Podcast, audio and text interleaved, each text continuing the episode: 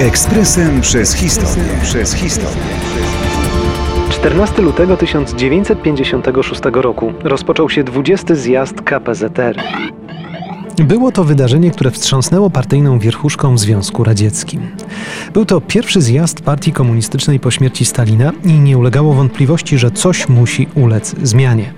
Nikt jednak nie sądził, że Chruszczow, który przejął stery w państwie, zdecyduje się na otwartą krytykę tyrana niespełna trzy lata po jego śmierci. Nieludzki terror i komunizm miały teraz ustąpić miejsca różnym formom socjalizmu, wprowadzanym stopniowo. Praktyka pokazała coś innego. Warto pamiętać, że szeroki ogół społeczeństwa radzieckiego dowiedział się o wszystkim z wielkim opóźnieniem. Dokumenty ze zjazdu kolportowano tylko wśród zaufanych członków partii. Bano się, że wnioski wyciągnięte przez Chruszczowa mogą zszokować. Nie znaczy to wcale, że powiedział całą prawdę. Chruszczow nie nazwał Stalina masowym mordercą.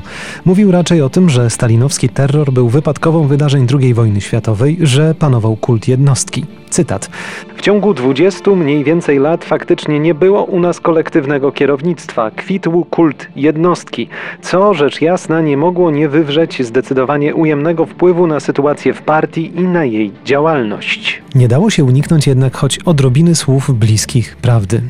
Terror ten był faktycznie skierowany nie przeciwko resztkom rozbitych klas wyzyskiwaczy, lecz przeciwko uczciwym pracownikom partii i państwa radzieckiego, przeciwko którym wysuwano kłamliwe, oszczercze, niedorzeczne oskarżenia o dwulicowość, szpiegostwo, szkodnictwo, przygotowanie zmyślonych zamachów i tym podobne.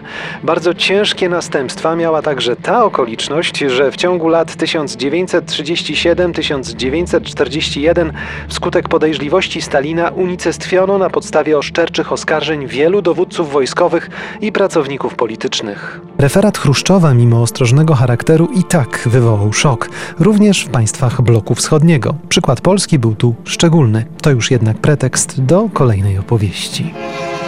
Ekspresem przez historię. Przez historię.